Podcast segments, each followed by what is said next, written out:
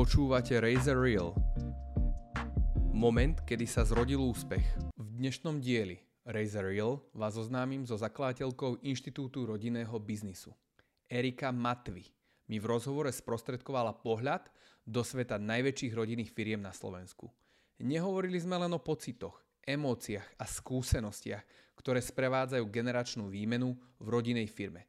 Bavili sme sa aj o tom, aké je to získať si rešpekt a uznanie u vlčích osobností, ktoré dokázali vybudovať svoje spoločnosti od absolútnej nuly.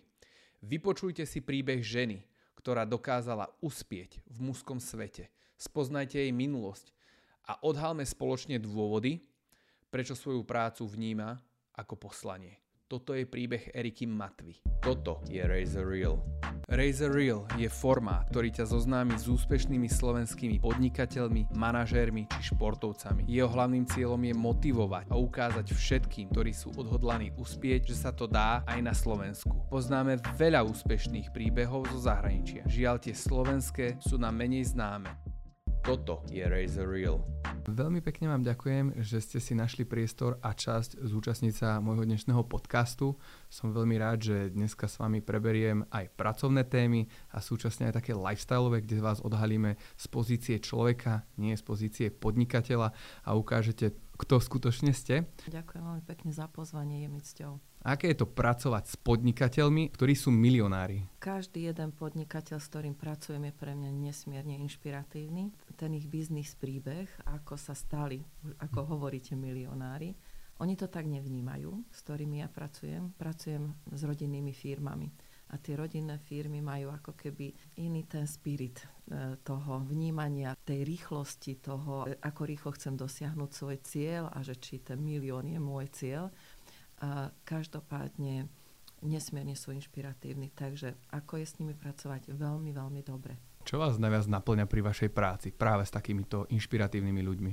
Títo, ako vy hovoríte, milionári ale, alebo e, majiteľia rodinných firiem majú za sebou husenkovú dráhu a hm. toto je pre mňa nesmierne inšpiratívne a veľmi poučné. Počúvať ich, ako sa dostali tam, kde sú dnes, kedy my sme sa stretli tu a teraz – a potrebujú môj názor alebo dostali na mňa referenciu a potrebujú sa posunúť ďalej a že čím si oni prešli, ako prekonávali prekážky, úskalia, koľkokrát to chceli zabaliť a čo im pomohlo. Tak toto keď počúvam a potom sedia predo mnou a chcú to odozdať deťom a už si chcú oddychnúť a nevedia ako, tak to je nesmierne zaujímavé. Ako vás vnímajú ako ženu v pozícii mediátora, ktorý má ukázať cestu, čo ďalej s ich biznisom, keď už sú v mhm. podstate v tej exitovej fáze a majú ho odovzdať? Mediátor som uh, iba v niektorých situáciách, hmm. kedy si ma volajú, lebo dostajú, e, dostali referenciu, uh, keď sa oni dostanú tí majiteľia alebo príslušníci, členovia uh, biznis rodiny, dostanú sa už do takého stavu vzťahovo a emočne, že cítia, že to, že spolupracujú alebo majú spolu podnikanie, tak v nejakej úrovni, tak im to rozbíja rodinnosť.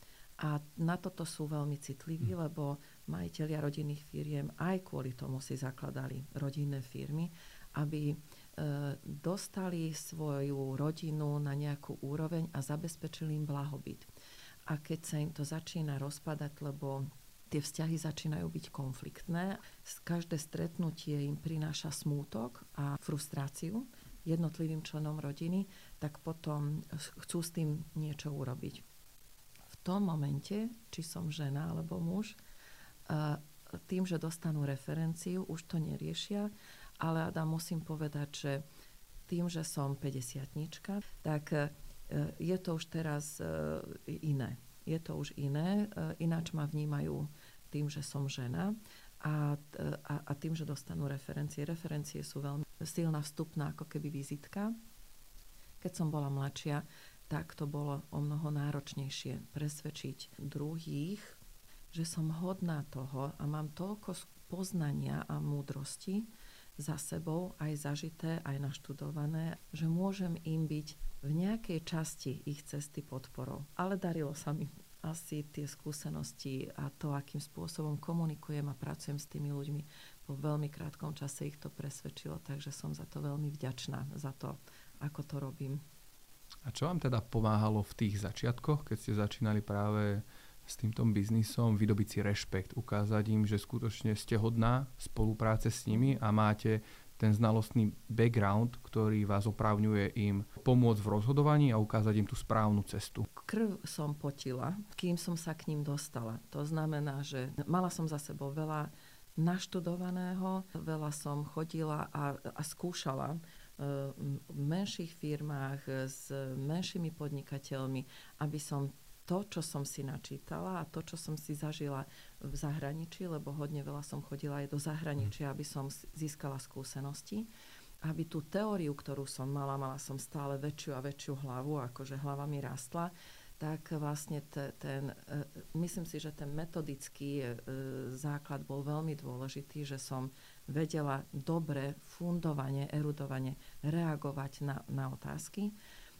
A myslím, to bola ako keby jedna časť musíme si povedať, že majiteľia rodinných firiem sú hodne v hlavách, to znamená, že sú veľmi štrukturovaní, e, pragmatickí ľudia, ktorí omáčky nepotrebujú počuť, e, potrebujú počuť veci faktografické a keď, e, keby som nebe, nevedela faktograficky dobre, príkladovo odpovedať, tak si myslím, že veľmi rýchlo by som im začala ísť na nervy. A druhá vec je, že som popri tom E, študovala e, rodinnú terapiu Virginie Satyrovej a vlastne to, že som pracovala s dvojicami, s rodinami a s individuálnymi ľuďmi, tak v skupinách alebo aj individuálne, tak ako hovorím, to, a sama som si prešla e, výcvikom aj mojou vlastnou terapiou, tak to mi dalo obrovský, obrovský ako keby základ a, a vnútornú mm, napojenosť a schopnosť napojiť sa a vycítiť e, a zistiť, že kde sa tí ľudia nachádzajú a presne e, pomenovať veci, ktoré som tam ja vtedy videla. A to bola skúsenosť spojená jedna e, terapeutická, čiže vzťahovo-emočná, kde sa to začína veľmi častokrát a potom tá faktografická, metodologická. Virginia Satyrová, na čom to vlastne stojí tento koncept? Virginia Satyrová pa- patrí medzi 10 eh, najvplyvnejších terapeutov na svete. Eh, ľudia eh, poznajú Junga, Freuda a tak ďalej. Ľudia šahajú po rôznych teóriách, napríklad aj po Virginii Satyrovej, ako majú sami seba vnútorne si porozumieť, aby harmonickejšie mohli fungovať v živote lebo to má strašne veľa výhod. Napríklad, že sa cítite slobodnejšie. Virginia Satyrová priniesla koncept z každej teórie, ktorú ľudia môžu poznať a je e, po celom svete známa, tie teórie, ako Freudovská, budem to spomínať, lebo to veľmi častokrát hm. Junga a Freuda poznajú ľudia, aj široká verejnosť.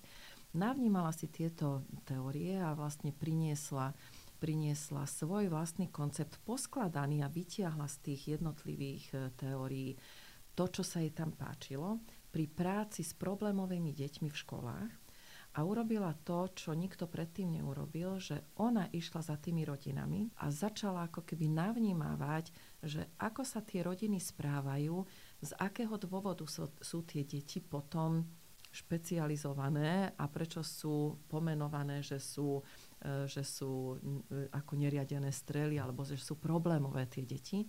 A zistila, e, že na základe toho, že E, sa rozprávala s rodičmi, bola v tých rodinách, pozorovala, že vtedy, keď, máme, keď sme v strese, keď sme v, v konflikte sami so sebou alebo s okolím, tak e, e, ľudia používajú veľmi podobné formy správania, aby sa ochránili.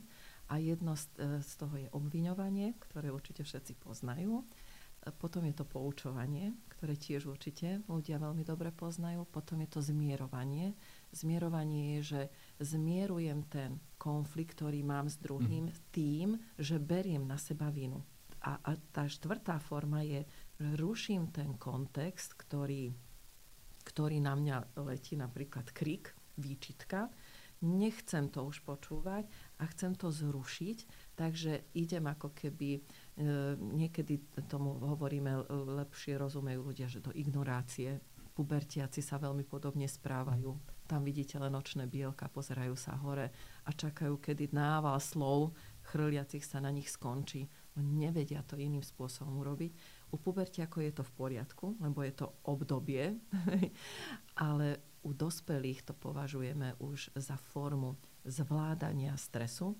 Takže Virginia priniesla pre všetkých ľudí veľmi ľudským spôsobom, pre všetkých veľmi pochopiteľný a zrozumiteľný spôsob toho, ako môžem porozumieť samému sebe, ale aj druhému a začať partnerskejším a harmonickejším spôsobom komunikovať najprv k sebe a k tomu porozumiem, že v danej situácii, ak niekto takto so mnou hovorí, z ak, aký je môj obranný mechanizmus a to je napríklad, že idem do, do uh, obviňovania naspäť, že mám toho dosť a tiež kričím uh, a spúšťa sa mi tam agresia, príklad hovorím, uh, takže, alebo idem do poučovania, jeden normálny manažér takto nesmie reagovať a podobným spôsobom, hej, že, že akým spôsobom ja sa bránim a keď ja tomu porozumiem, tak je väčšia pravdepodobnosť, že viem lepšie porozumieť reakcii môjho komunikačného partnera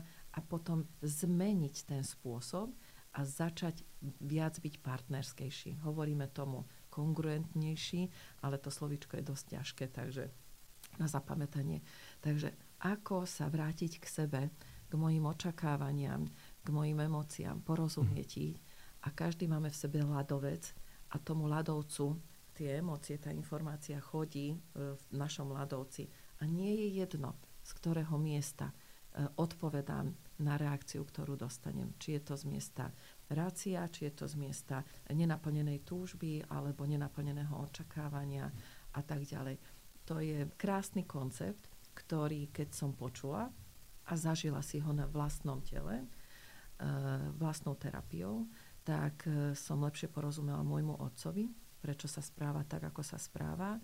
Dostala som sa k nemu bližšie a myslím si, že mi to zachránilo vzťah s mojimi deťmi, ktorý je e, úžasný a som na tento môj projekt s deťmi, e, keď to tak môžem nazvať, nesmierne hrdá. A, a tak som sa to chcela naučiť aby som to mohla rozdávať e, ďalej. Cítila som sa o mnoho viac oslobodená od mojich vnútorných monológov a, a hnevov a, a, a zranení, ktoré ma naozaj veľmi vyčerpávali.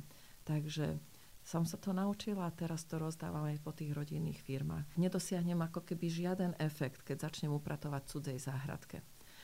Lebo je to krátkodobý efekt ten človek sa môže na chvíľku zmeniť, aby to bolo medzi nami OK, aby mi ukázal, že OK, ale vrátime sa k starým zaužívaným štandardom. Vždy musím začať od seba. A potom, keď ja sa vnútorne mením, tak už moje reakcie sa menia. To znamená, že aj ľudia to, čo predtým reagovali, už im nebude na môj nový spôsob sedieť, čiže automaticky prinesú aj oni nejakú zmenu. Čiže moje okolie okolo mňa začne tiež na mňa ináč reagovať. A to je ten trvalý spôsob zmeny. Kto alebo čo býva najväčším problémom pri riešení nástupníctva v rodinných firmách? Musím povedať, že nástupnícka mladšia generácia častejšie ide a hľadá externú podporu, čiže častejšie ma oslovuje, že hm. niečo s tým chce urobiť lebo súčasní nástupníci majú medzi 25 a 38-40 rokov a tý, e, táto generácia je nastavená aj otvorená na konzultácie, na to, že sa vzdelávajú, že sa pýtajú na multitasking, na to, že prijímajú informácie zvonka. Zakladateľská generácia sú 58 plus a 70. Najstaršieho zakladateľa, s ktorým teraz pracujem, má 78 rokov. A oni nie sú až takí otvorení. Takže, takže menej, menej sú tí, ktorí, ktorí oslovujú e, expertov na to, aby, aby pomohli. A už vôbec nie vo vzťahovej a strategickej časti, ktorú ano. hlavne ja, ja e, pracujem s touto oblasťou. E, musím povedať, že obidve generácie majú svoje nuancy alebo také, m, také prekážky, kto, ktorými prechádzame v tom nástupníckom procese. Niekedy, a je to tak 60 na 40 v rámci percentuálneho, 60 vnímame, vníma majiteľov, 40% nástupcov a 60% majiteľov zakladateľskú generáciu práve z toho dôvodu, že majú iné očakávania na tých nástupcov, ako, e, ako si myslia, že by mali mať očakávania. Toto bola taká zložitá veta, ale jedno, jedno je to, čo častokrát majiteľia prezentujú. Dôverujem ti, jasné, samozrejme, že chcem, aby to prevzala ďalšia moja generácia, pokrvná línia, moje deti. Na druhej strane veľmi ťažko odchádzajú a veľmi ťažko dôverujú, že to ten nástupca zvládne. Na jednej strane komunikujú dôveru a na druhej strane činmi a nie, nie absolútnou ochotou púšťať tie veci dokazujú nástupcovi, že to nie je úplne pravda. E, sú hodne obviňujúci a poučujúci e, smerom k nástupníkom a to odoberá veľmi chuť nástupcov, čokoľvek s tým robiť, prinášať inovácie, trendovosť e, a tak ďalej. Veľa musia nástupcovia presviečať. Oni hovoria, musím sa byť a bojovať za nejakú ideu a myšlienku a po nejakom čase veľmi prudko klesá ochota, záujem a taká tá dynamika, ktorú prinášajú vtedy, keď vstúpia do firmy a začínajú s rodičmi robiť. Nástupnícká generácia má prekážky zase tie, že nie sú ešte tí nástupníci dostatočne zrelí. Ambície sú vyššie ako vnútorná zrelosť a úroveň kompetencií. Takže vždy sú o mnoho ambicioznejší, je tam jemný podmaz arogancie, že oni všetko zvládnu, všetko vedia, e, však sú, však sú vo firme už dávno.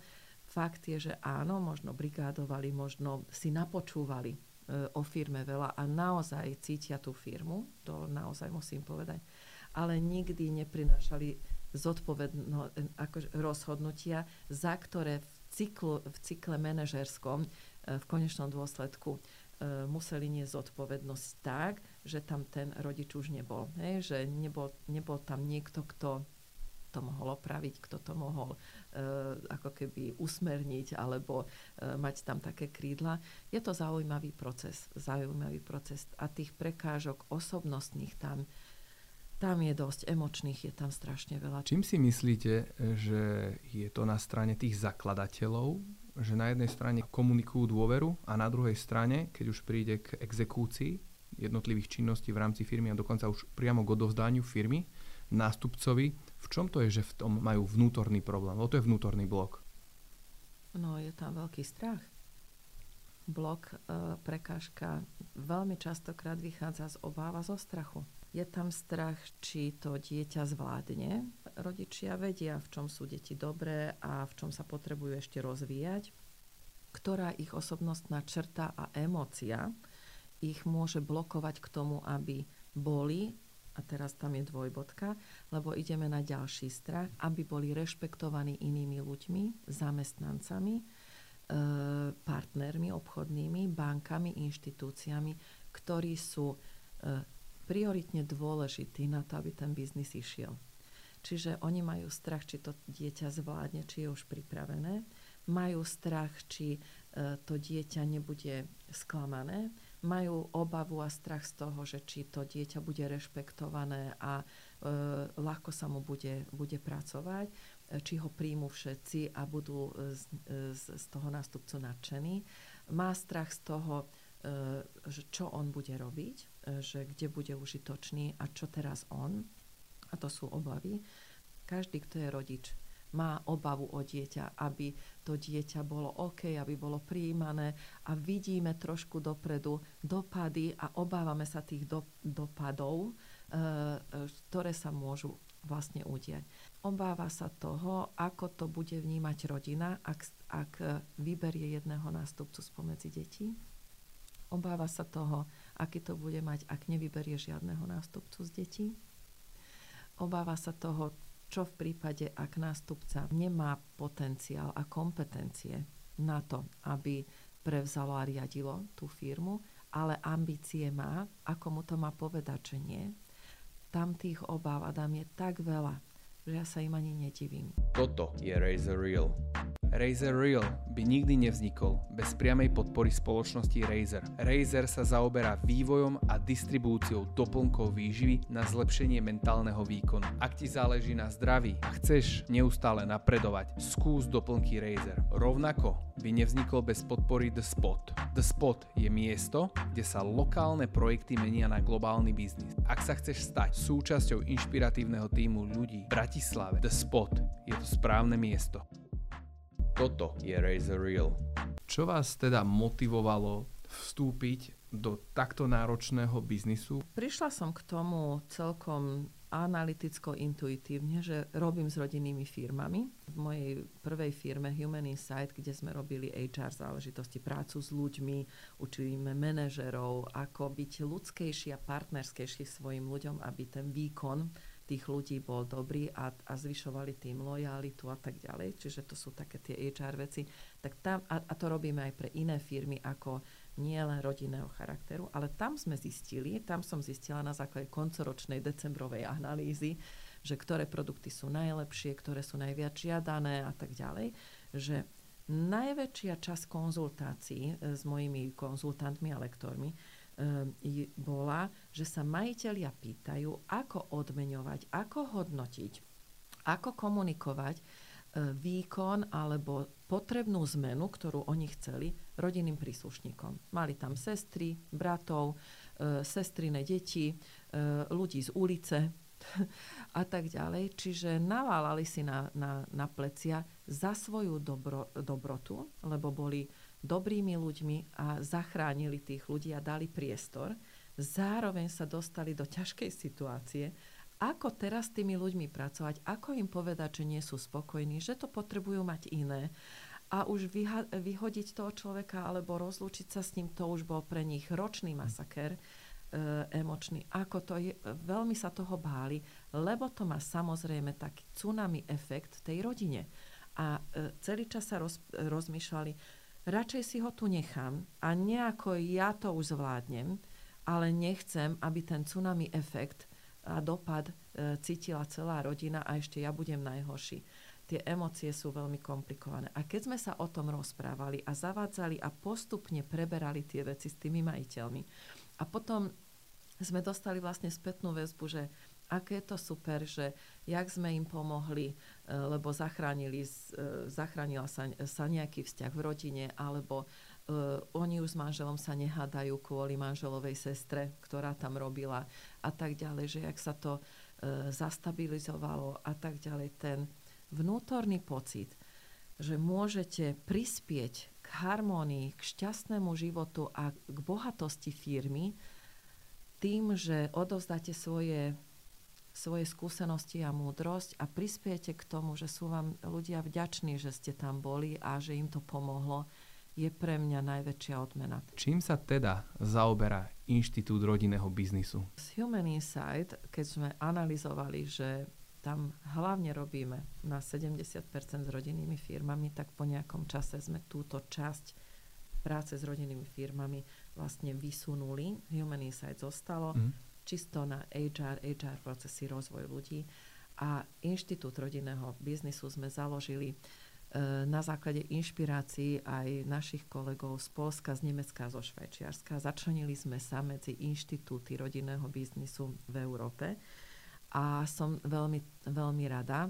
Venujeme sa medzigeneračným procesom, stratégiám v rodinných firmách, nástupnickým procesom, a robíme to cez rôzne aktivity. Robíme to, robíme aj osvetu rodinným firmám, čo je dôležité e, v rámci komunikácie, odovzdávania, aj keď, alebo aj keď neodovzdávajú proces, ale pracujú s členmi rodiny, e, čo je dôležité, na čo nemajú zabúdať, na čo dbať, aby rodina zostala celá a firma tiež prosperovala. A robíme to cez Medzinárodný kongres rodinných firiem, ktorý usporadúvame, je veľmi úspešný a som nesmierne rada. E, robíme to cez Akadémiu nástupcov, ktorý je jedinečný program na Slovensku len pre nástupnickú generáciu a môžu sa toho zúčastniť len nástupníci v rodinných firmách. Robíme to cez klub rodinných firiem robíme to tiež cez rôzne webináre, kde komunikujeme s odborníkmi z našej oblasti, s ktorými spolupracujeme a, a, a vedia poradiť v majetkovom prerozdelení, v, v právnych záležitostiach, v procesných. Takže, takže rôzne aktivity robíme. Inštitút chceme, aby bol takým centrom, centrom pre rodinné firmy, že ak čokoľvek sa chcú dozvedieť, čo majú robiť, keďže sú rodinná firma, že prvé, čo ich napadne, bude v inštitúte sú odborníci, ktorí nás ponavigujú, alebo nám povedia, alebo dajú kontakt, lebo sú veľmi zdrojoví. Takže toto je Inštitút rodinného biznisu. Čo je vlastne ten Inštitút rodinej ústavy? Veľké rodinné firmy vo svete e, majú rodinné ústavy a a, a takto prišlo aj na Slovensko, sme to priniesli.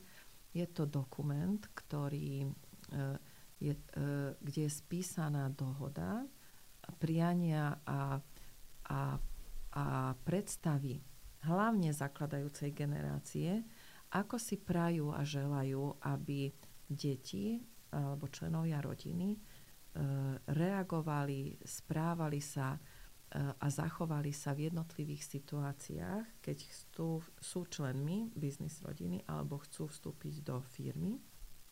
Zakladajúca e, generácia to začala spisovať vtedy, začíname to spisovať s nimi vtedy, keď nám odpovedajú na otázku, či chcú mať viac generačnú firmu. Tak vtedy to dáva zmysel, ako deti majú odovzdať vnúkom, keď hm. hovorím za zakladajúcu generáciu. Ano kvôli tomu, aby sa rodina nerozpadla a nerozhádali sa e, ďalšie generácie kvôli firme. Aby mali rovnaké štartovacie pozície. Čiže tam sa spisuje v rodinnej ústave to ako keby morálny dokument rodiny a spisujem to na Slovensku e, pre rodinné firmy, kde sa veľa o tom rozpráva. Tie dohody medzi majiteľmi a prvou generáciou, teraz si už voláme k tomu prvú generáciu, ktorá pracuje vo firme, e, že ako to chcú mať, aby naozaj si to vydiskutovali a dohodli sa, ako chcú ďalej fungovať vo firme, aby sa kvôli týmto veciam e, nehádali.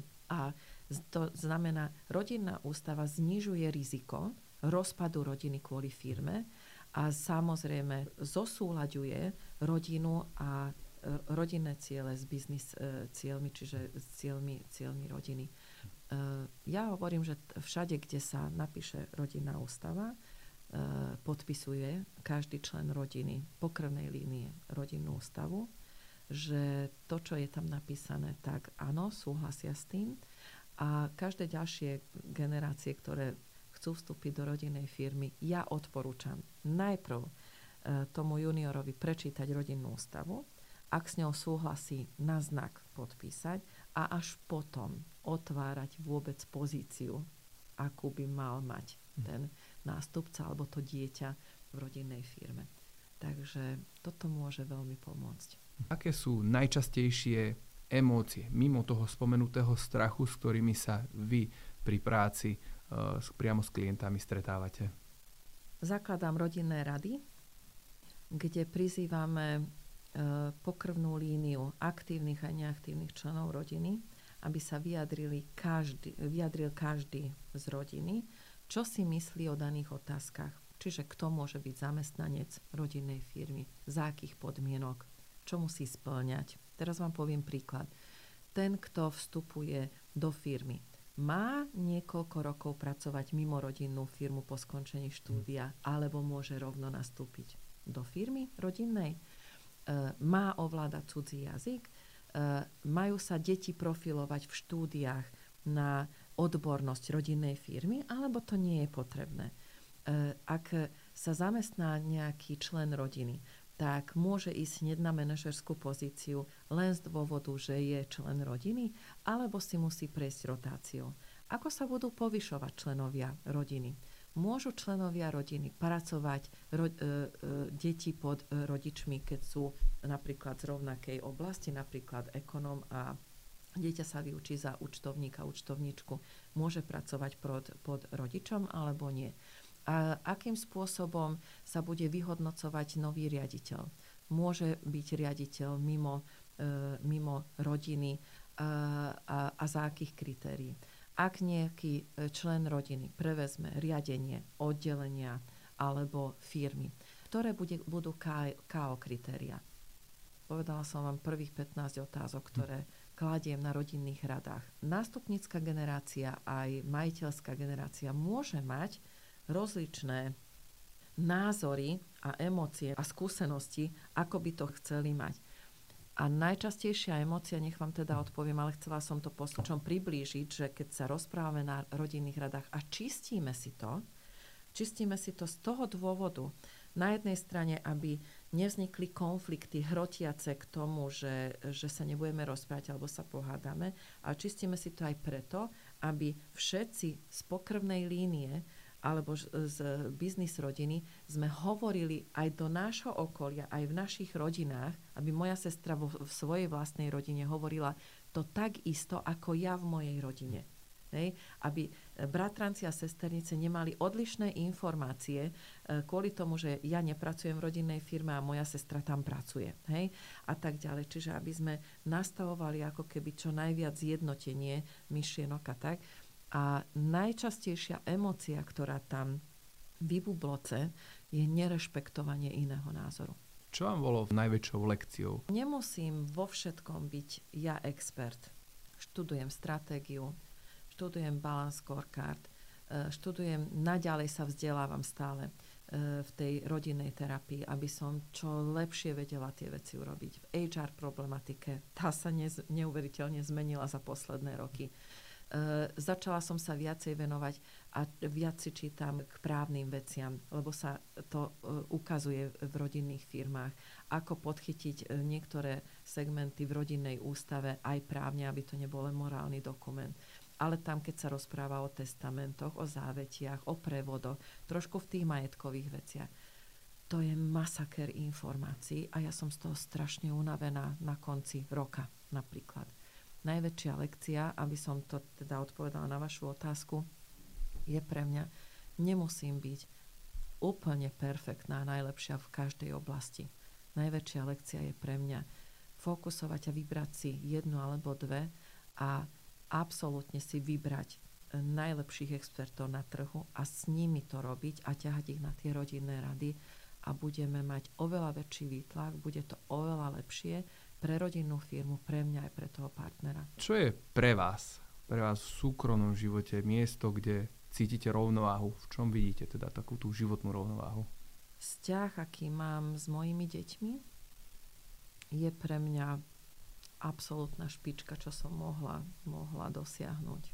Mám neuveriteľne krásny vzťah s deťmi.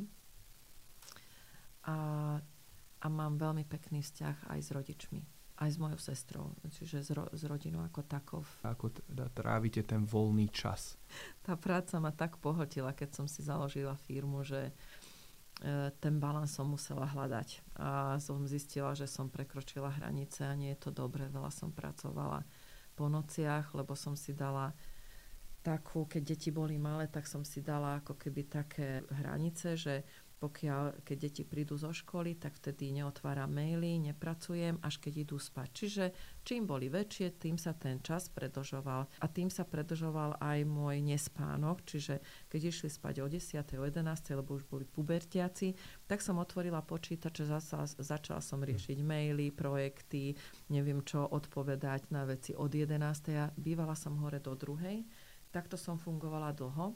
Bola som veľmi unavená Takže som si začala ten balans hľadať a začala som cvičiť. Tanec je ten, ktorý mňa absolútne dobíja. Milujem tancovať.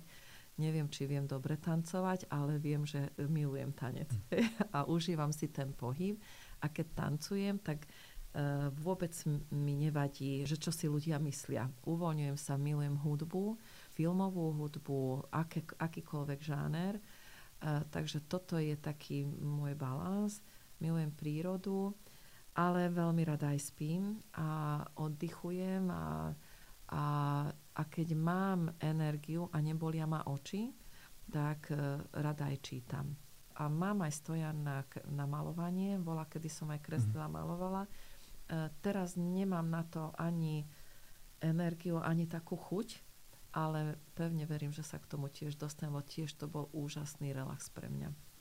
A tie situácie z úvodu vášho pracovného života, v podstate ako rástli vaše deti, to už ste pocitovali nejak ako formu vyhorenia? Že už to išlo do takých hraničných fáz zvládnutelnosti? Vyhorenie som ešte nepocítila, mm-hmm. lebo, lebo viem o vyhoretí veľa, aj to učíme, ale som sa dostávala do tretieho štádia, e, štádia vyhorenia majú, má 5 fáz a keď som bola vo frustrácii už, tak uh, som s tým niečo urobila. Takže uh, do vyhorenia som sa nedostala. Ale pracovala som s tým uh, väčšinou vždy krátkodobo v predchádzajúcich rokoch. A tak naozaj intenzívne som na to šlapla pred dvoma, troma rokmi. Tento rok veľmi intenzívne, aby ten work-life balance bol pre mňa zdravý. A tento rok sa mi to celkom darilo, takže E, taká som z toho veľmi vytešená, že, že konečne to začína naberať kontúry, aké, e, aké som vždy chcela. Takže nie je to totiž to tam také jednoduché, keď sa dostanete do takej, do takej krysých závodov, o 11. otvárate maily, o 2. chodíte spať, o, o pol 7. vstávate, potom pracujete a aby aj klienti boli OK, aby ja som bola topková, aby keď prídeme domov, aby deti to necítili, aby to bolo v poriadku, však rodina a tak a potom znovu odpovedať ostatným a tak akože z toho sa vymaniť a keď som si povedala, že pred 12. budem chodiť spávať, to je super si to tak hmm. povedať. Mne to nešlo tak jednoducho, jak som si to ja naplánovala. Ale už, už sa mi to darí. Čiže trvalo mi to dlhšie, ale už som sa k tomu dopracovala, mám z toho obrovskú radosť a úplne ináč sa cítim. Ako sa vám to podarilo staviť si tie vnútorné pravidlá, možno, že nejaká rada pre našich poslucháčov? Plánovanie e, je v mojom prípade veľmi pomohlo. Veľmi pomohlo. Čiže čo som si napísala, dala som si to aj do budíka, čiže mi to pripomínal aj telefón a tak ďalej. Veľmi vedome som tú zmenu chcela urobiť. A sa mi to podarilo potom postupne aj zaviesť, takže keď ten entuziasmus a to prvotné nadšenie, idem do toho a tak ďalej, potom, potom ustupovalo, tak toto mi veľmi bolo napomáhajúce. Hej. Úspešní ľudia sa, viete, čím lišia od neúspešných? Práve tým, že sú cieľa vedome si idú za tým, čo si vymysleli. Ale ak idú potom, tak sú úspešní. A neúspešní ľudia tiež majú strašne veľa dobrých nápadov. Akurát zlíhajú na ceste. Mm. V tým, že to nedotiahnu do konca. Každý si musí uvedomiť jednu veľmi jednoduchú záležitosť. A to je, že človek je vrstvovitá, cibulovitá tá bytosť. A keď e, ošúpem a očistím jednu vrstvu, je super tešiť sa z nej, že som sa vedela nadýchnuť, že mi je trošku lepšie, ale je dobré znovu po nejakom čase neuspokojiť sa s tým, že však som sa naučil toto, alebo teraz som dosiahol toto, alebo vyriešil som jeden vzťah a už to mám ináč. A také, že všetko viem, všetko som zažil, všetko som si napočúval. To je e, super, ale my tomu hovoríme a ja to aj vidím, že tí ľudia sú hodne povrchní. Nechcú ísť do hĺbky, alebo nevedia ísť do hĺbky. Veľmi častokrát nechcú.